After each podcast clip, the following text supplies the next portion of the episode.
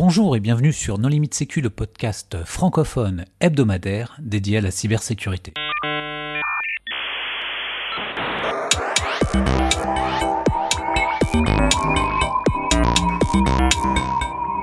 Alors aujourd'hui, un épisode sur le RASP avec euh, Pierre Bétoin. Bonjour Pierre. Bonjour. Est-ce que tu veux bien te présenter rapidement? Oui, bien sûr. Je suis le, CEO de, Screen. Euh, Screen est une solution de, protection d'applications web euh, pour développeurs, mais également pour les équipes de sécurité et pour les équipes d'Ops. Également Jean-Baptiste Avia. Bonjour Jean-Baptiste. Bonjour. Je suis le CTO de Screen et cofondateur euh, avec Pierre depuis euh, deux ans. Vous vous êtes rencontrés à quelle occasion? On a travaillé ensemble avec Jean-Baptiste pendant environ cinq ans chez Apple. Euh, j'étais en charge de la Red Team du département iTunes Services qui regroupe différents, différents projets et Jean-Baptiste travaillait avec moi dans cette équipe.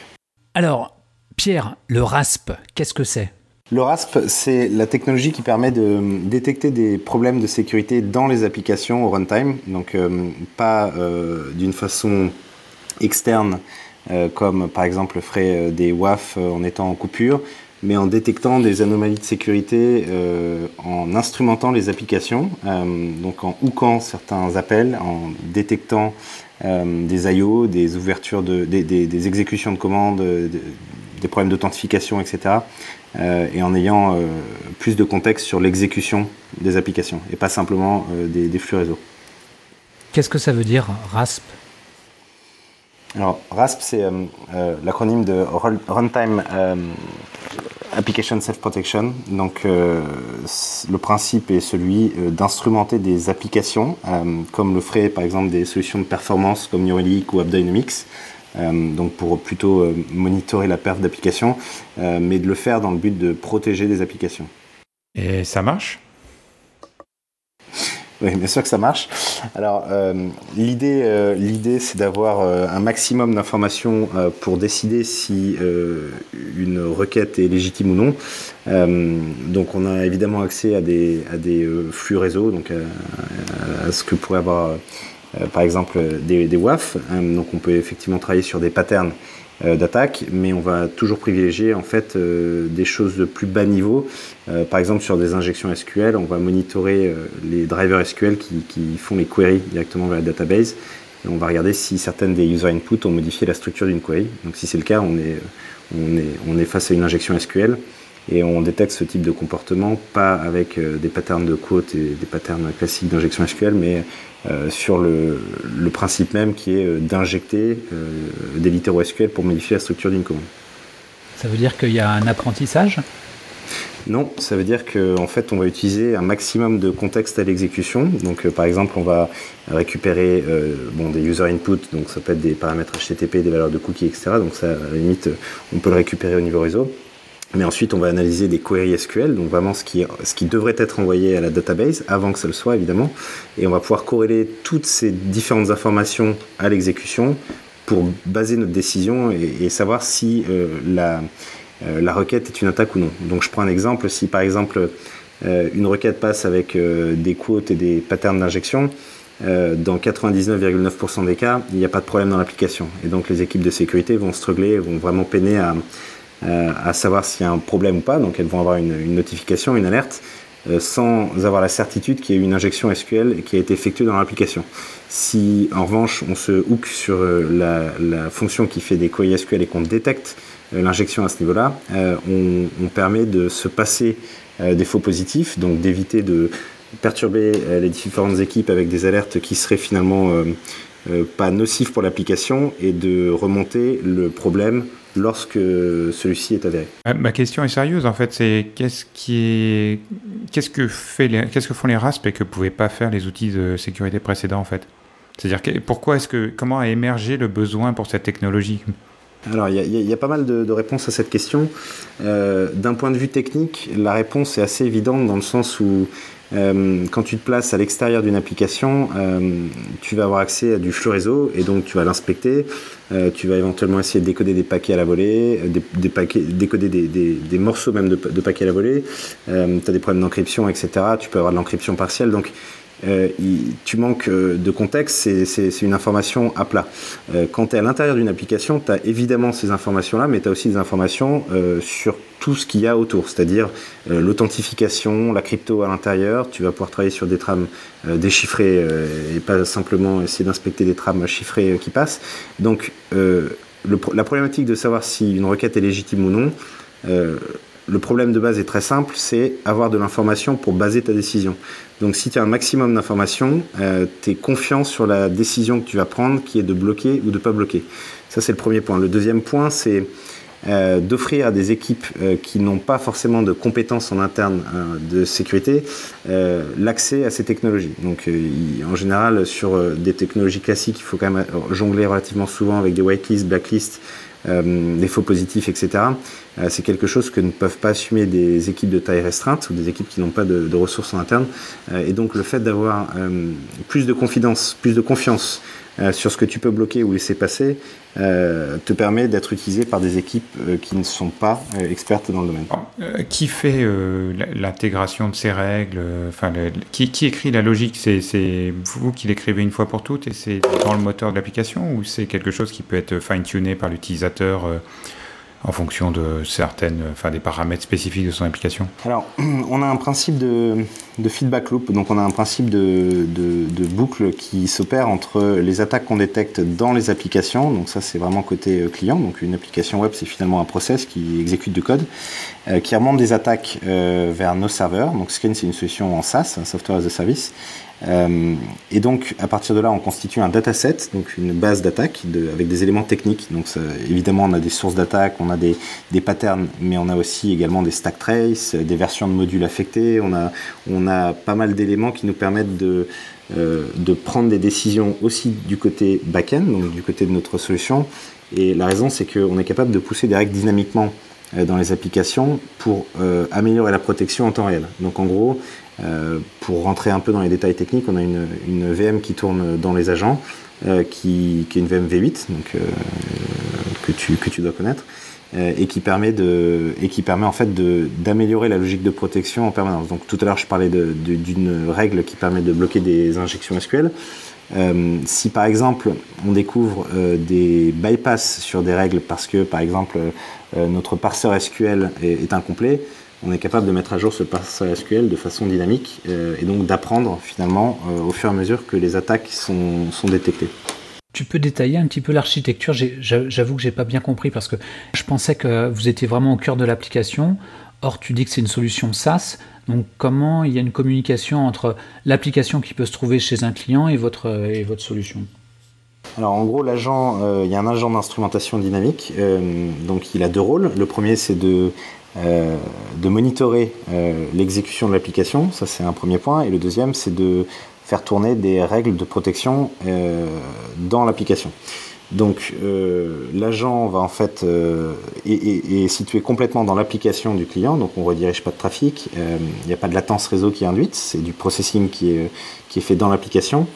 Il n'y a pas non plus de check synchrone, c'est-à-dire qu'on ne ping pas nos serveurs à chaque fois qu'une attaque euh, arrive ou euh, qu'un paquet arrive. On ne veut pas introduire de, latence à ce niveau-là.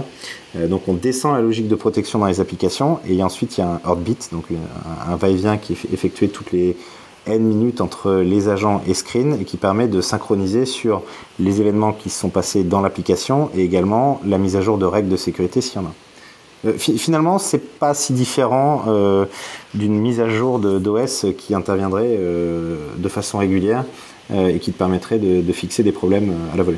Ce que je comprends bien, c'est un IDS ou c'est un IPS C'est-à-dire que vous évaluez le, risque de l'attaque ou vous êtes carrément apte à bloquer une requête si elle est dangereuse et donc ou de la réécrire? Et à ce moment-là, comment va se comporter l'application si elle envoie une requête SQL et que la réponse qu'elle obtient, c'est pas du tout celle qu'elle attend, quoi? Alors en fait, on, la, la, première étape, c'est donc de détecter les problèmes, mais euh, on, on, les bloque également. Donc la façon dont on les bloque aujourd'hui, c'est qu'on on reste des exceptions. Donc on, on arrête l'exécution de l'application avant que le problème de sécurité arrive.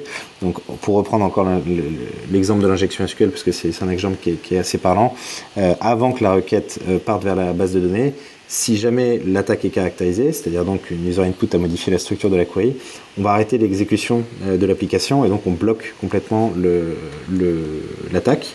Euh, et ensuite, le code de retour, et ça c'est vraiment une vision externe, euh, peut être affiné par l'utilisateur. Donc tu peux décider de retourner une 500X, enfin, peu importe le, code de, de, retour, une 403, etc. Donc là, depuis tout à l'heure, tu prends l'exemple de l'injection SQL. J'imagine que ça marche aussi pour des trucs type injection de commande. Enfin, je pense à toutes les failles Image Magic, des choses comme ça. Par contre, ouais. euh, sur les cross-site scripting, euh, c'est des choses qui vont être beaucoup plus difficiles à détecter par, par votre moteur, parce que ça, c'est c'est des modifications d'état qui interviennent à des moments différents et qui sont envoyées côté client. Euh, non? Alors, euh, sur, euh, sur du cross-site scripting, euh, l'approche est en fait assez analogue euh, parce que tu peux finalement, donc tu, tu as instrumenté des points différents. tous les, toutes les applications web formatent leurs documents avec ce qu'on appelle avec des templating engines. Donc c'est les routines qui vont permettre de prendre une donnée structurée et de la ressortir dans un document HTML ou, peu importe le format du document. Donc si jamais une des user input a modifié la structure de ce document euh, avec du code injecté, euh, tu es face à, à un cross-site scripting. Donc au lieu d'aller sur une approche de pattern euh, classique, donc d'avoir une base de, patterns existantes, de la mettre à jour, etc., euh, tu vas plutôt détecter le symptôme même d'un XSS. Après, tu as deux cross-site scripting, deux types de, de grandes familles. En tout cas, tu as, le reflected et puis le stored. Euh, et donc les algos sont, sont à chaque fois euh, euh, ajustés en fonction de, des catégories. ce qu'il faut savoir, c'est que tu ne peux pas avoir moins d'informations dans l'application que tu en as à l'extérieur. Parce que tu as évidemment accès au, flux, mais tu as accès à d'autres choses à l'intérieur de ton application. Là, je donne l'exemple du, templating engine ou d'un driver SQL. Tu peux avoir de l'authentification, tu peux avoir un paquet d'autres... Sur, sur, des injections de commandes, tu vas évidemment monitorer des, euh, des API qui font l'exécution de commandes, donc tout ce qui est execsta, euh, et tu vas regarder si euh, des entrées utilisateurs ont été utilisées pour modifier la structure de ta commande. La comparaison avec le réseau, c'est que les WAF sont layer 7 et en dessous, le RASP, c'est layer 7 et au-dessus. Donc euh, vraiment, toutes les, euh, quand on est dans le monde du HTTP, euh, les décisions se prennent en général au layer 7 parce que les layers inférieurs bah, sont pas reliable, ça vient soit d'internet, soit de reverse proxy. Euh, et nous, évidemment, dans l'application, on a complètement accès au layer 7. On est même à l'endroit où le layer 7 est le meilleur puisque on a toutes les infos qui ont pu être ajoutées par tous les reverse proxy en façade et euh, on a également tout le reste au-dessus. Donc effectivement, tout ce qu'un WAF peut le faire, on peut le faire. Euh, et évidemment, on peut faire davantage puisqu'on a tout, euh, tout le, le contexte d'exécution sans, sans limite. Ouais, je suis pas tout à fait d'accord sur le coup des XSS. Tu as dit qu'il y avait deux familles, mais il y a aussi le DOM-based XSS. Ouais, et, alors euh, a dans ce cas-là, troisième. tu récupères de la donnée brute sur un endpoint JSON-P, par exemple, et ensuite le formatage est réalisé côté client. Et ça, c'est beaucoup Alors, plus dur à les- quand tu es côté serveur. Oui, effectivement, les dumb-based XSS, ça ne, ça ne se détecte pas euh, dans l'application au sens euh, application euh, HTTP, donc dans, dans ton serveur euh, Rails ou Java.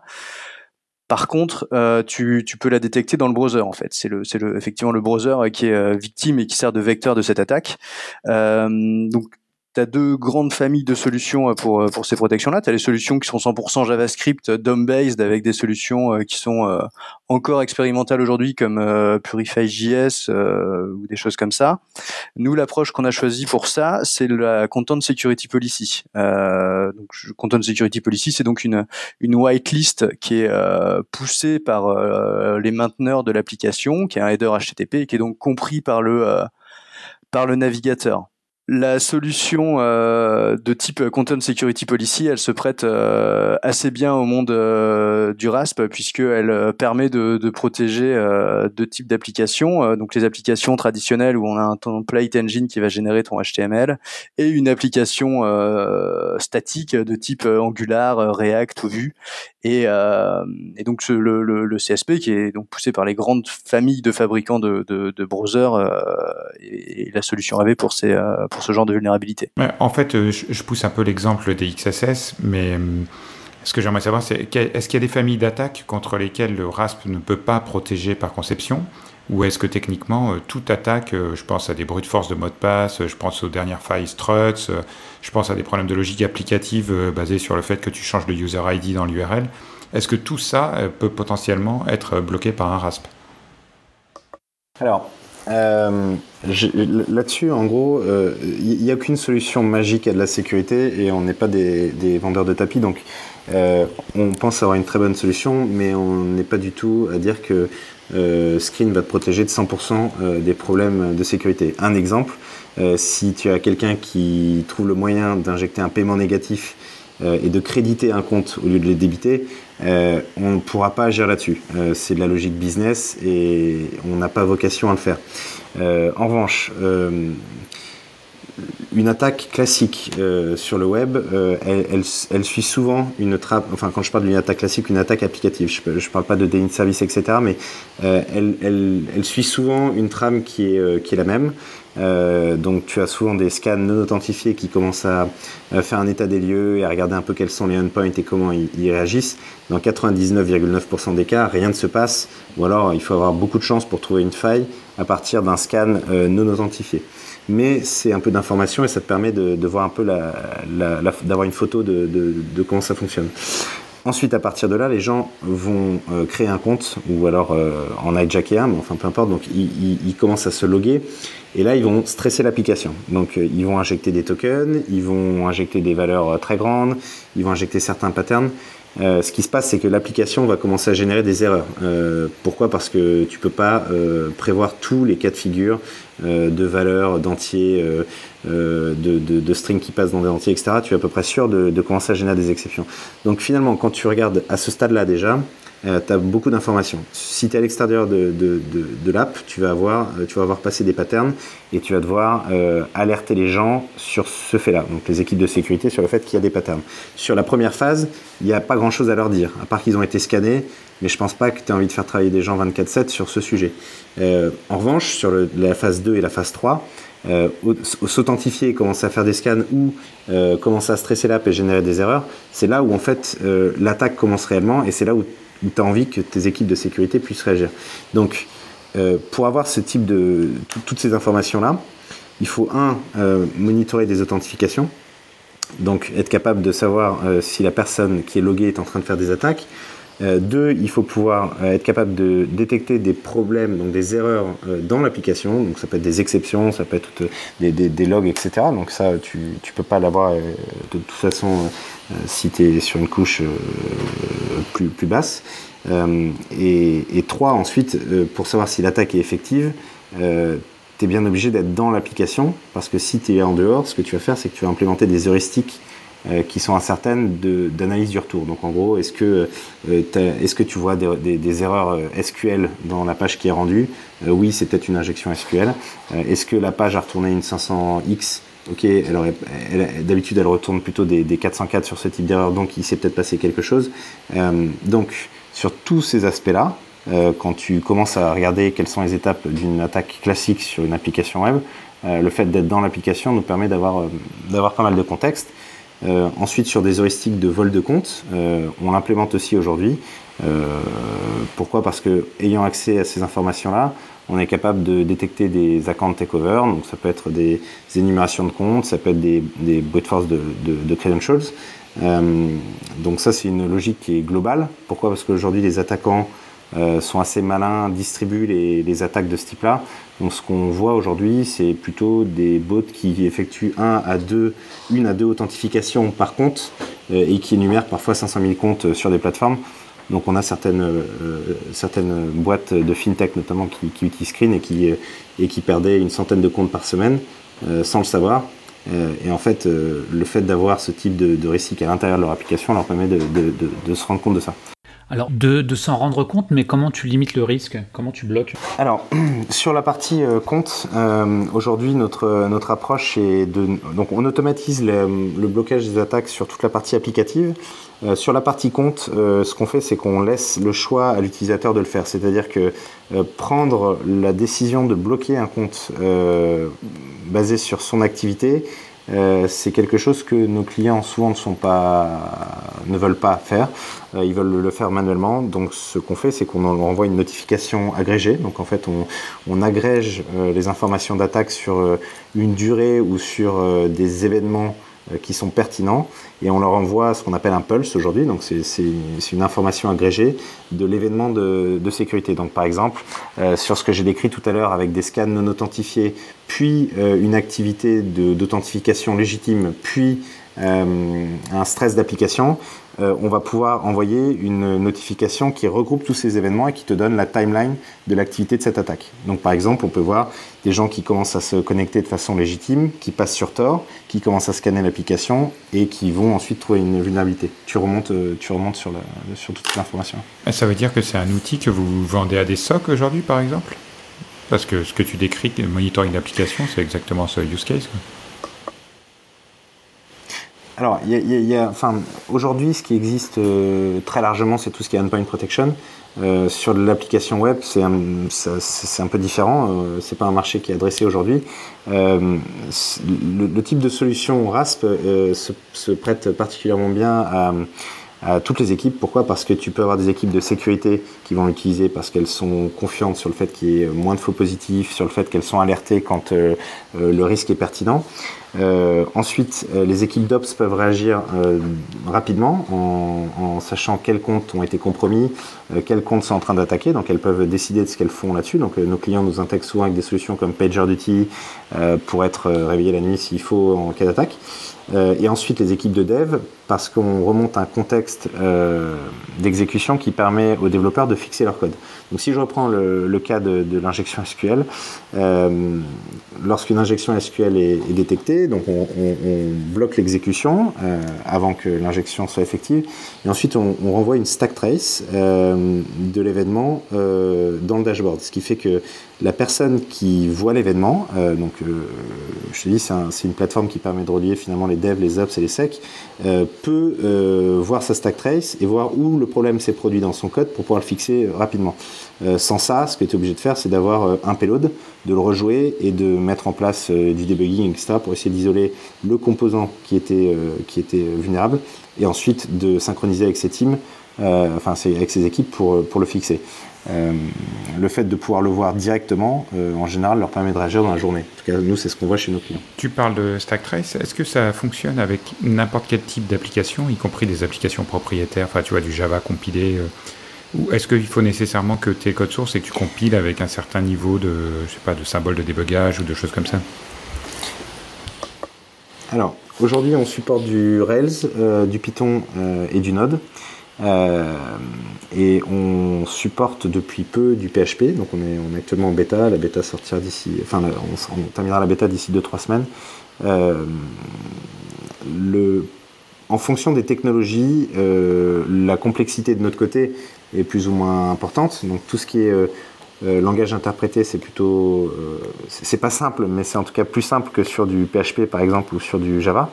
Euh, mais on arrive à, à avoir pas mal d'informations. Sur du Java compilé, tu perds forcément de l'information, euh, mais finalement, tu peux remonter quand même euh, pas mal de choses qui permettent aux gens de pouvoir avancer assez rapidement dans le, dans le fixe. Ah, je pensais que c'était un, un, module que tu installais sur le serveur web, mais en fait, c'est vraiment au niveau applicatif que, que vous tournez. Quoi. Ouais, tout à fait. En gros, l'installation, pour, pour peut-être que ça peut un peu éclairer, mais l'installation sur du Python, ça, consiste à faire un pip install screen.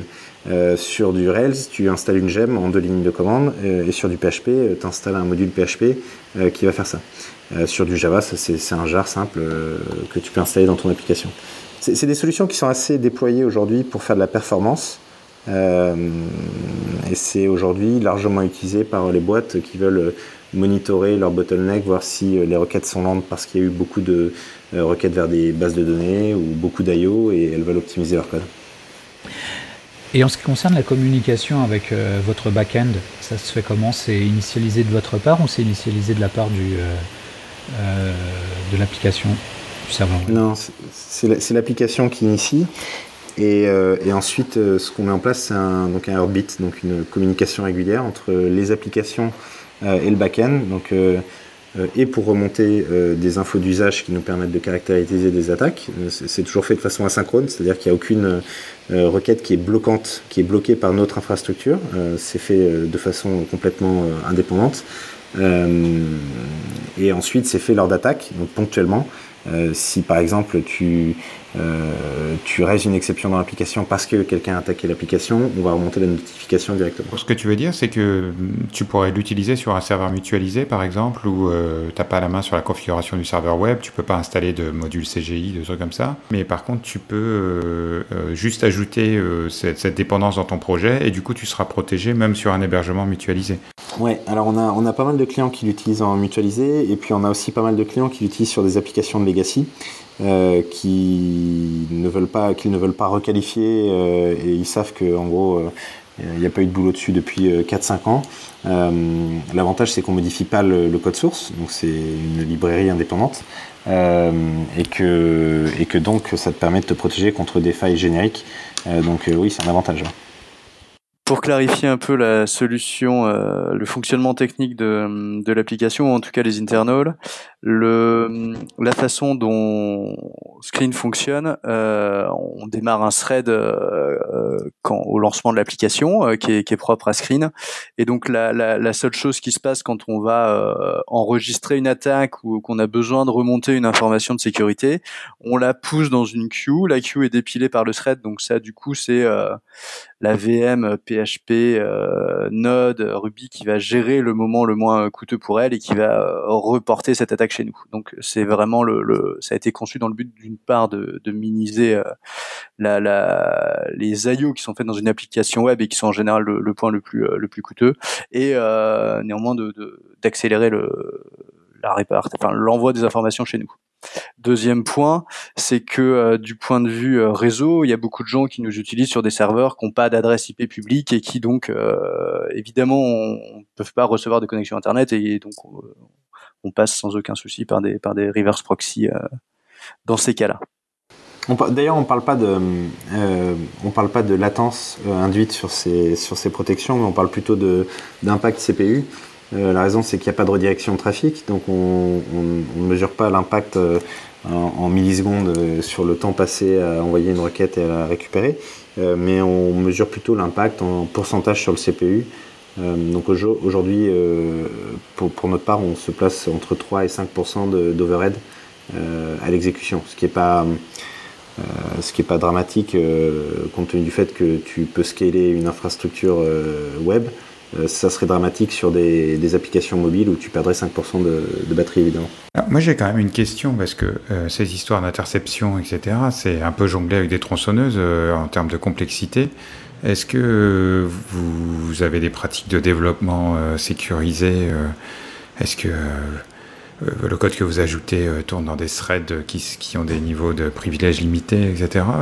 Est-ce que ça ajoute des failles d'avoir cette protection ou alors c'est une question euh, récurrente. Hein, euh, j'ai connu des gens qui disaient qu'il fallait pas faire de HTTPS parce que les applications étaient euh, étaient vulnérables et donc c'est un point de vue. Effectivement, on rajoute du code dans dans les applications.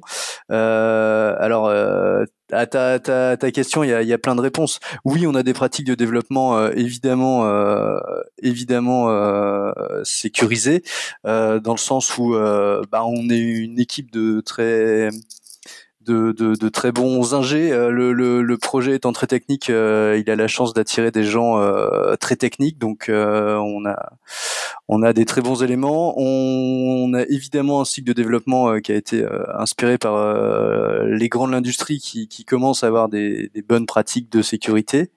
et puis après, de le, du point de vue de, de l'implémentation, effectivement, il y a plein de choses qui tournent dans des threads et qui donc nous nous permettent de, de rattraper beaucoup de d'exceptions, euh, le cas échéant. Mais euh, surtout, on a euh, des routines, on a la chance de travailler avec des langages euh, qui sont euh, tous évolués et qu'on touche des routines de gestion d'exceptions. Donc effectivement, on peut tout à fait se, se permettre de récupérer des exceptions au dernier moment. Et globalement, tout le code que on fait tourner va être wrappé par un tel mécanisme, et donc on est on est on est capable de euh, récupérer des exceptions qui pourraient euh, se dérouler dans le dans l'exécution d'une requête. Notre euh, un de nos un de nos points clés en développement chez Screen, c'est la stabilité. Évidemment, on, ne peut pas se permettre de, de cracher l'application des gens, et c'est évidemment un risque non nul puisque on fonctionne dans les applications. Alors, pour, pour enchaîner là-dessus, on a, on, a aussi, on fournit plutôt de la visibilité à ce niveau-là parce que euh, le fait d'être dans l'application expose notre fonctionnement. On est très transparent sur euh, la façon dont ça fonctionne. On, partage beaucoup de code, on partage beaucoup de choses. Euh, on n'est pas du tout dans une logique de compliance ou de, de sécurité as a service, c'est-à-dire sécurité complètement déportée où la protection serait fournie dans une espèce de black box où il faut te faire confiance pour fonctionner. Euh, le fait d'être dans l'application te force à être transparent sur la façon dont tu fonctionnes. Transparent, tu veux dire c'est open source Alors ouais, euh, ouais, ouais, Alors les, les agents, euh, le code des agents est disponible. Après, il y a des questions de licence et là-dessus, on, on, est en train de travailler dessus, mais le code des agents est disponible et on prévoit même de l'open sourcer complètement. donc les gens pourront contribuer au code de l'agent d'ici assez peu de temps. Et alors le RASP, c'est vous qui l'avez inventé ou euh, il y a eu déjà des, euh, vous avez déjà eu des prédécesseurs? Alors le RASP, euh, c'est une approche qui est pétillante. disons que les gens sentent plusieurs besoins sur ces approches de protection. et il y a plusieurs sociétés qui, qui travaillent dessus. on peut citer Contrast notamment, Contrast Security. Euh, chaque, euh, chaque solution a ses particularités, son feature set et son implémentation. Euh, chaque solution a hum, sa façon d'exécuter des règles de protection. et donc à partir de là, tu mets en, en face des, des, boîtes qui fournissent un service équivalent, mais avec des approches assez différentes. Est-ce que vous avez des contraintes technologiques? Parce que apparemment, enfin, si c'est du code Java ou PHP, on pourrait dire que ça tourne n'importe où, mais enfin, est-ce que vous êtes euh, uniquement Linux, uniquement Windows, uniquement CentOS euh alors, on n'a pas de contraintes euh, technologiques de cet ordre-là. en théorie, on fonctionne partout. Après, il faut reconnaître que on a peu de clients Windows aujourd'hui. donc voilà, du, point de vue du, support des machines, on est n'a pas, euh, on n'a pas euh, affronté de, contraintes technologiques qu'on n'ait pas su, euh, qu'on pas su surpasser jusqu'à présent.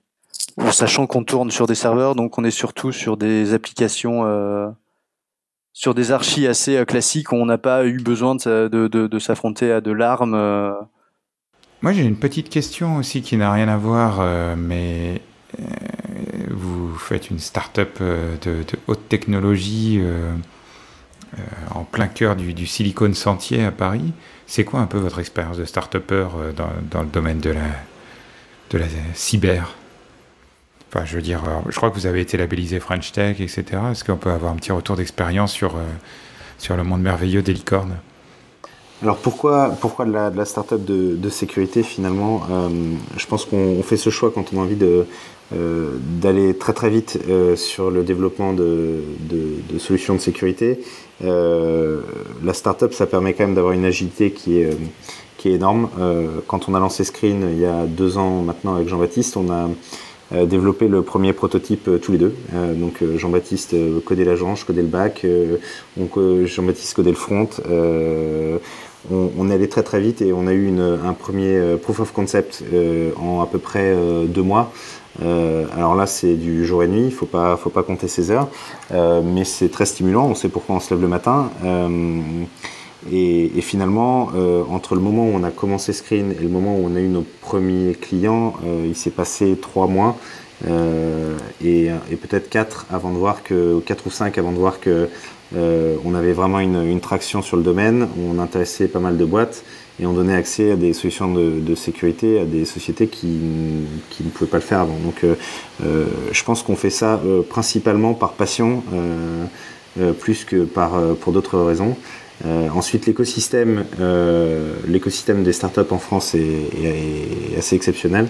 Euh, il y a énormément, énormément de belles boîtes. Euh, les financements sont de plus en plus euh, disponibles à ceux qui travaillent et qui ont des solutions innovantes et qui montrent qu'elles ont une, disons, une approche viable en termes de business. et donc, je pense qu'il a jamais été il n'a jamais été autant en question de lancer une startup qu'en ce moment. Euh, tout est là. Euh, il y a des gens qui sont exceptionnels, euh, des développeurs exceptionnels, des investisseurs très compétents. Tout, tout, est là pour, pour, pour faire quelque chose de formidable. Alors, vous avez commencé il y a combien de temps? Donc on a lancé Screen il y a, deux ans euh, à peu près, euh, quelques mois après. Euh, donc comme je disais, on a, rapidement développé notre solution à deux. On a pris le risque d'embaucher un premier développeur très rapidement. on a vu que ça prenait très bien et que la solution était appréciée. Donc on, mais on a aussi vu l'ampleur du travail qu'il y avait devant nous en termes de développement. Euh, donc on a décidé de faire une levée de fonds, mais pas, pas, pas vraiment le choix à ce niveau-là, donc il fallait pouvoir accélérer rapidement. Euh, il faut pouvoir shipper une technologie euh, fiable euh, très vite sur du RASP, donc on ne peut pas se permettre de planter un tiers des applications, etc. Donc il faut quand même des gens très compétents et, et, et, sur les différentes technologies. Donc on a, on a fait un, un premier tour de financement de 2,5 millions euh, en, 2000, en 2015, en, non pardon en 2016, euh, en 2016, début 2016. Euh, et puis aujourd'hui, on est euh, on est une vingtaine de, de, personnes. On est effectivement dans, la, dans, dans le Silicon Sentier, donc euh, au centre de Paris, où toutes les startups se, se trouvent à peu près à moins de 5 minutes. Et, et c'est vraiment dans l'édition logicielle, il y a les mêmes problèmes de recrutement que le test d'intrusion, enfin la cybersécurité classique, ou est-ce que c'est plus facile de trouver des, bons profils?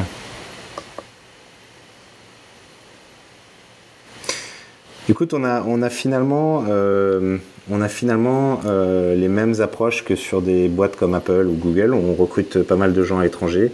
Euh, Aujourd'hui, on a deux Américains dans l'équipe, deux Espagnols, un Australien. Euh, on trouve pas mal de, gens partout. On est, nous, on est sur des problématiques qui sont quand même très très pointues.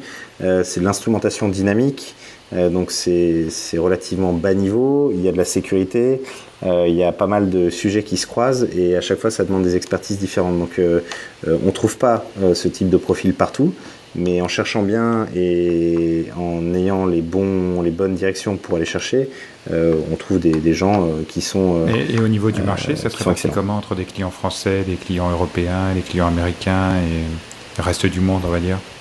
J'ai un peu un doute sur la maturité des clients français déployer rapidement ce genre de solution qui est quand même assez innovante puisque le concept a été inventé en 2015 et euh, qui induit potentiellement des problèmes de stabilité dans les applications. Quoi. Alors, euh, je ne vais pas, j'essaie de pas vendre de tapis, mais on n'induit pas de problème de stabilité dans les applications de nos clients. Euh, on ne peut pas le faire. Euh, donc, on, a vraiment euh, beaucoup de d'exigences à ce niveau-là. Et pour dédramatiser un peu la chose, ce qu'il faut savoir, c'est qu'une application web aujourd'hui, en moyenne, elle inclut une centaine de librairies de dépendances externes dans le projet. donc on en est juste, on est juste la 101e de ces dépendances. Sur une application Node, par exemple, où la culture est vraiment d'inclure un maximum de, paquets pour construire des choses, on a des moyennes à 500, 500, 5 à 600 modules externes par application de nos clients. Donc on est juste la 501e. Donc euh, juste, il faut dédramatiser le fait d'être dans l'application. Il n'y a rien de dramatique à ça. Les développeurs le font depuis très longtemps. Euh, c'est vrai que l'approche euh, traditionnelle de protection, c'est du WAF, euh, donc c'est du, euh, c'est un élément externe. Mais le fait d'être dans l'application, tout le monde le fait. Je suis pas en train de dire que votre solution est pas stable. Voilà. Je suis juste en train de dire que quand ça marche pas, c'est toujours la sécurité qu'on pointe du doigt en premier avant de penser à la coupure électrique ou Oui, mais, mais ça serait pas différent d'un composant réseau externe qui commencerait à couper du trafic et que tu incriminerais euh, à chaque fois que tu commences à avoir des pertes de trafic ou des ralentissements. C'est-à-dire que si tu mets euh, n'importe quel reverse proxy en face de ton application, si tu commences à avoir des lags, euh, il est possible que tu ailles incriminer le, code qui n'est pas le tien.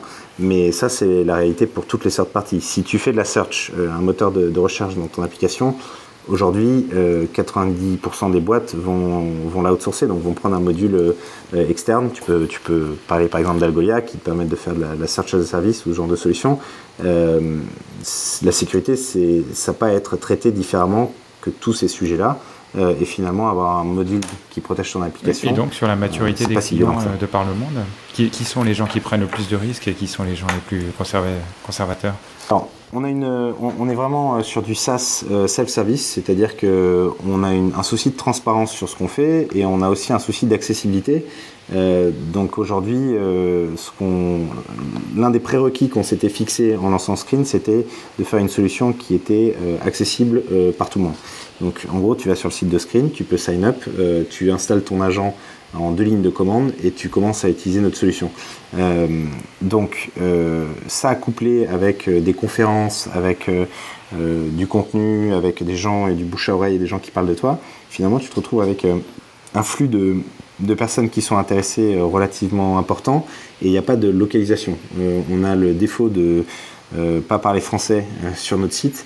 on communique en anglais, on fait des talks dans des conférences aux US, en Europe de l'Est, en France évidemment, en Europe, en, Allemagne, en Angleterre. Donc il n'y a pas vraiment de localisation à nos clients. C'est-à-dire que si on était sur une approche très euh, sales d'aller euh, d'avoir des équipes commerciales qui vont vendre la solution. On aurait évidemment une régionalisation à ce qu'on fait, mais c'est pas notre cas puisque euh, aujourd'hui les gens découvrent Screen par différents biais et viennent s'inscrire directement. Donc finalement quand tu quand tu quand tu, quand tu arrives, tu peux arriver de n'importe où. Ce qu'on voit aujourd'hui en termes de, clients, c'est qu'effectivement, on a 70% de nos clients qui sont peut-être aux US, euh, et ensuite euh, des clients qui viennent un petit peu de partout.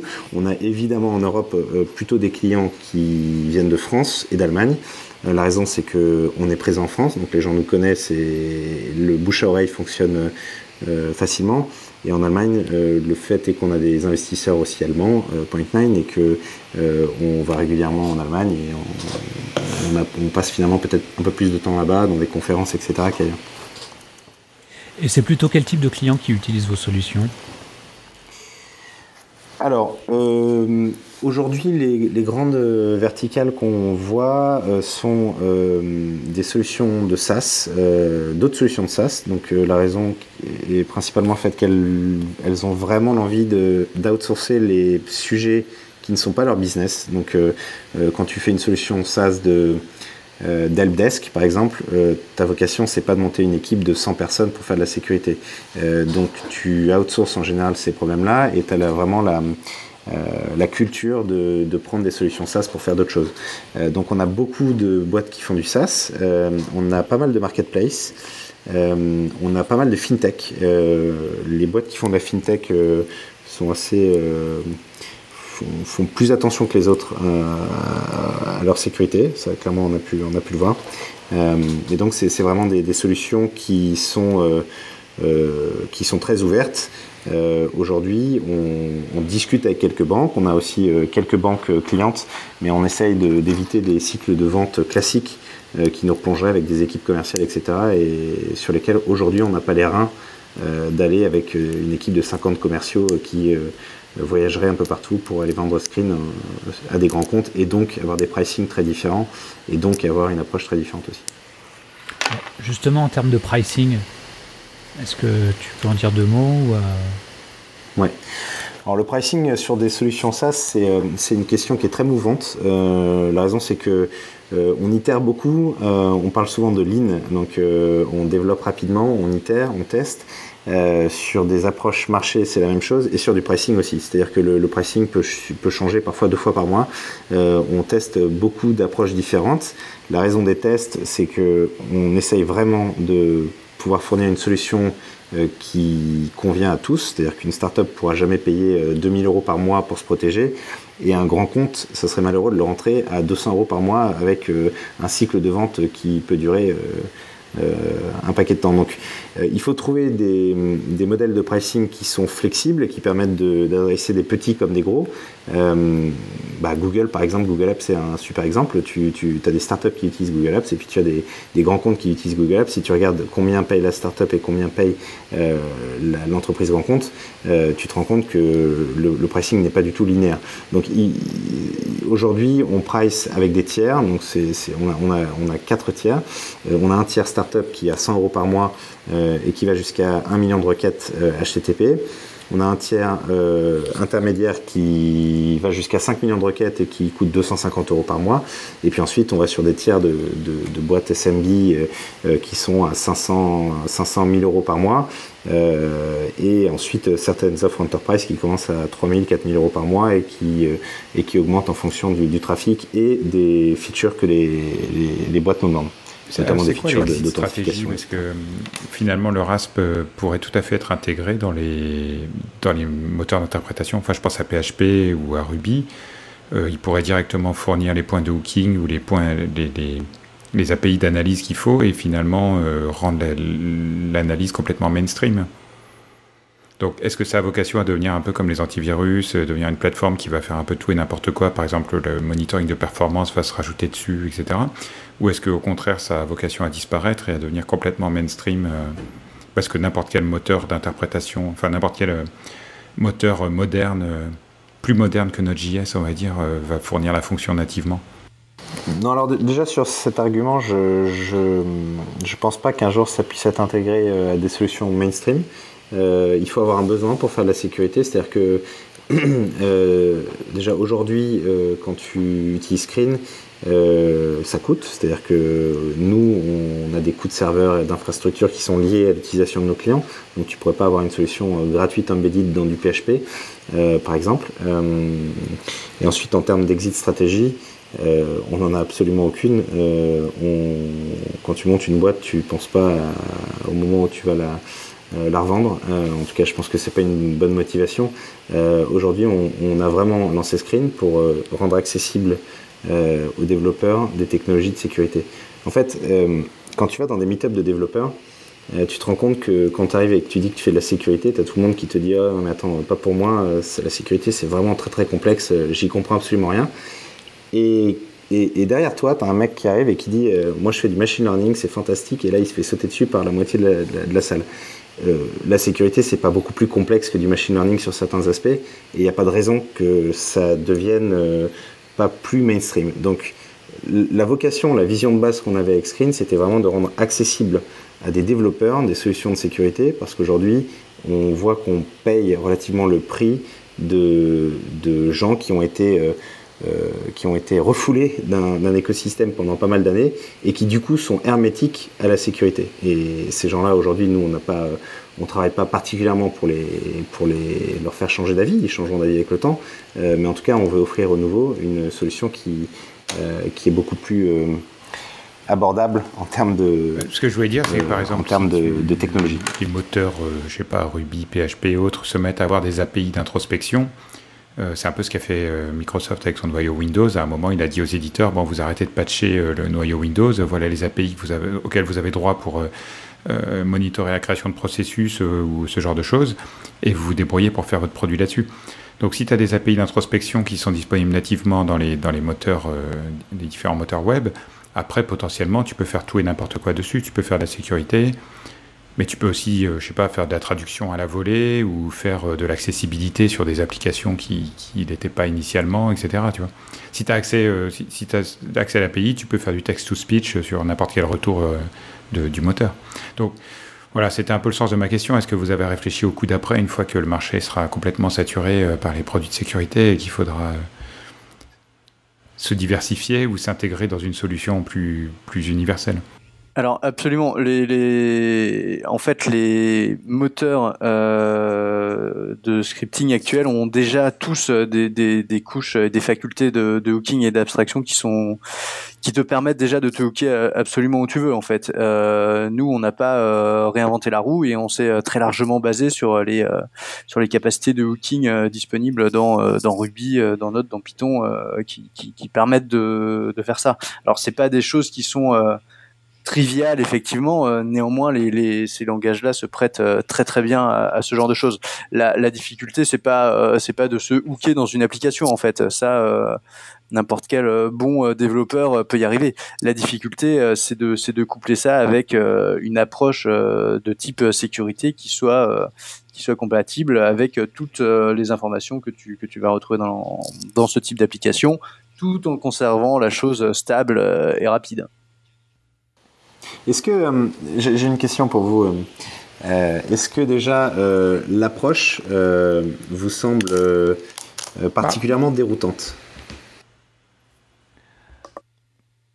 Non, je trouve que c'est intéressant parce que effectivement, quand tu es à l'extérieur, tu gères de la sécurité, tu as moins de contexte. Donc je trouve que c'est intéressant. Simplement, je pense que tu es aussi un peu limité euh, parce que pour pouvoir intégrer ce genre de solution, tu as besoin de maîtriser complètement l'application. Donc quand tu peux le faire, je trouve que c'est parfait. Quand tu peux, quand tu peux pas, ben, les WAF sont, euh, sont intéressants. Donc je trouve que c'est très complémentaire du WAF. donc pas du tout déroutant, mais bien utile au contraire. Ouais.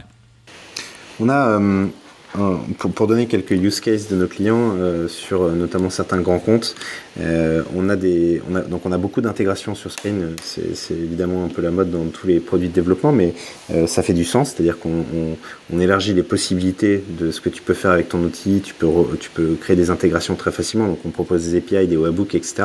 Et donc un des use cases qu'on a d'un de nos clients, c'est d'utiliser des webhooks de de notifications d'attaque et de les plugger sur des espèces de fail to ban qui sont en fait opérés par des WAF. Donc en gros l'idée c'est d'avoir du filtrage niveau IP euh, sur un temps donné euh, à partir de gens qui attaquent.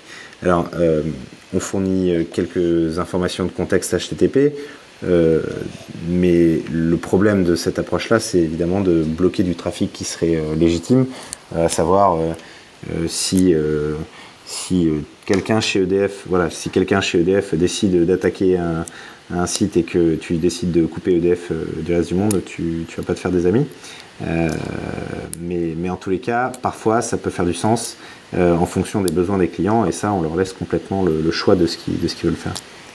Alors, on n'a pas la chance d'avoir Hervé Schauer ce soir, mais je vais faire mon vieux con. S'il y avait un produit il y a 15 ans qui s'appelle Cisco Secure Agent et qui faisait exactement la même chose, c'est-à-dire que il prétendait te euh, protéger contre l'exploitation de buffer overflow, après euh, tous les codes RAID, Blaster, etc., euh, en s'injectant dans les processus, en instrumentant tous les appels de fonctions, en vérifiant l'intégrité de la pile d'appels au moment des retours de fonctions, etc.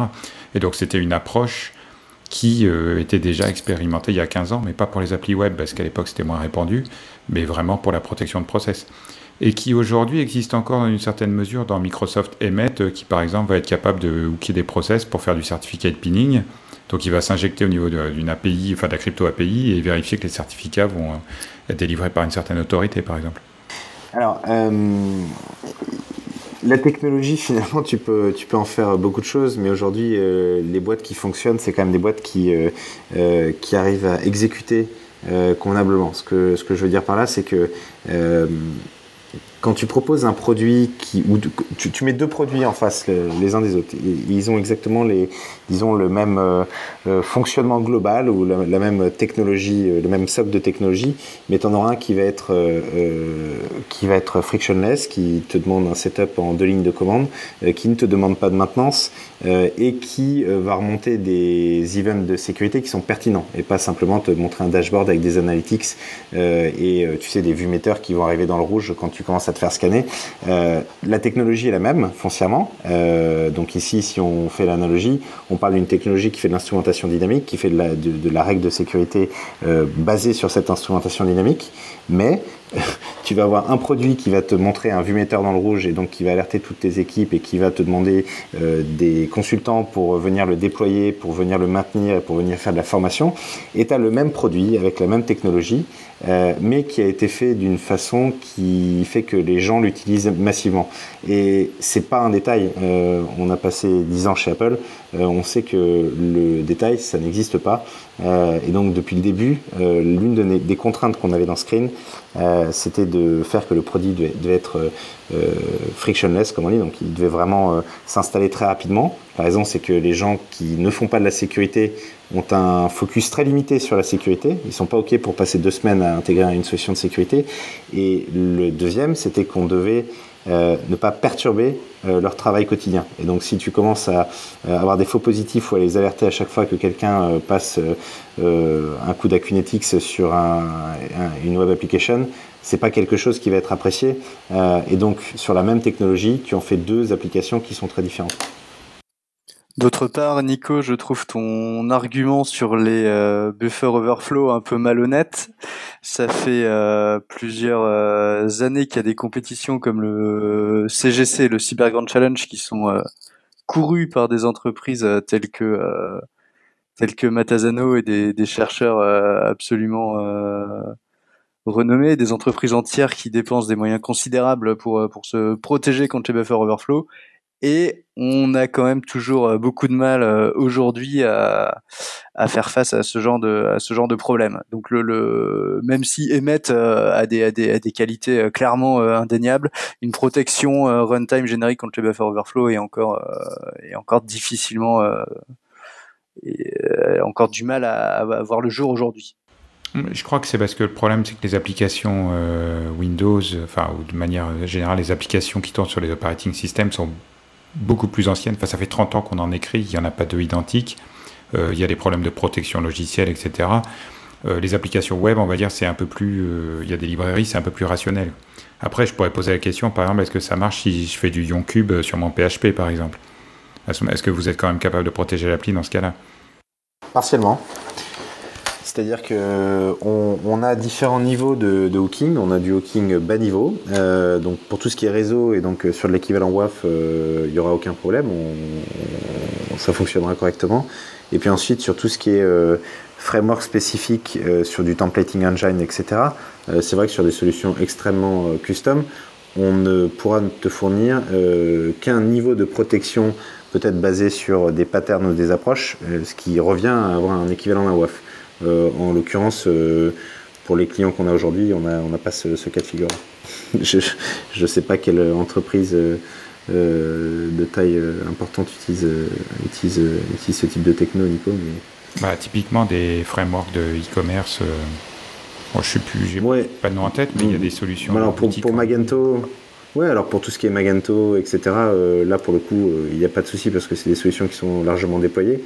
Euh, mais, pour des solutions extrêmement exotiques, euh, on, aura un support partiel, mais qui est déjà, qui est déjà plutôt, plutôt pas mal, puisque euh, pour un exemple, par exemple, de, d'injection de, de, code ou de commande, tu auras une protection qui ne sera pas juste basée sur des patterns, par exemple. Je crois que la logique derrière ces systèmes de détection, de, d'exploitation de buffer overflow, était quand même un peu plus euh, astucieuse que ça. Il y a un autre produit français qui essaie de faire ça, c'est Stormshield. en fait, il se base par exemple, euh, euh, est-ce que le code qui s'exécute est dans une page qui est en, écriture et en exécution à la fois Est-ce que l'adresse de retour de la fonction pointe dans la stack ou pas Etc. Mais il y a tellement de diversité dans les applis traditionnelles que c'est impossible de, faire un truc qui n'a pas de faux positif. Ouais, JB toutes des protections qui ont été euh, bypassées par le par l'Europe, euh, n'est-ce pas? Il n'y a pas de euh, Effectivement, on le sait bien, on est bien placé pour le savoir. Ce sont deux mondes qui évoluent constamment en, parallèle. Mais si, je reprends ton ton ton exemple de de YonCube, en fait, nous la façon dont on se hook, comme disait Pierre, on peut être très bas niveau. Et en fait, du coup, le, les appels système qui sont faits finalement du point de vue de l'application vont toujours utiliser les mêmes briques du langage. Donc en fait, on va toujours être capable de détecter un, une exécution de commande, une ouverture de fichier et tout, tout, tout, toutes ces choses qui finalement requièrent des, appels système vers ton OS. Jean-Baptiste, Pierre, un grand merci d'avoir euh, participé à cet épisode. Merci à vous. Merci à vous. Eh bien, chers auditeurs, nous espérons que cet épisode vous aura intéressé et nous vous donnons rendez-vous la semaine prochaine pour un nouveau podcast. Au revoir. Au revoir.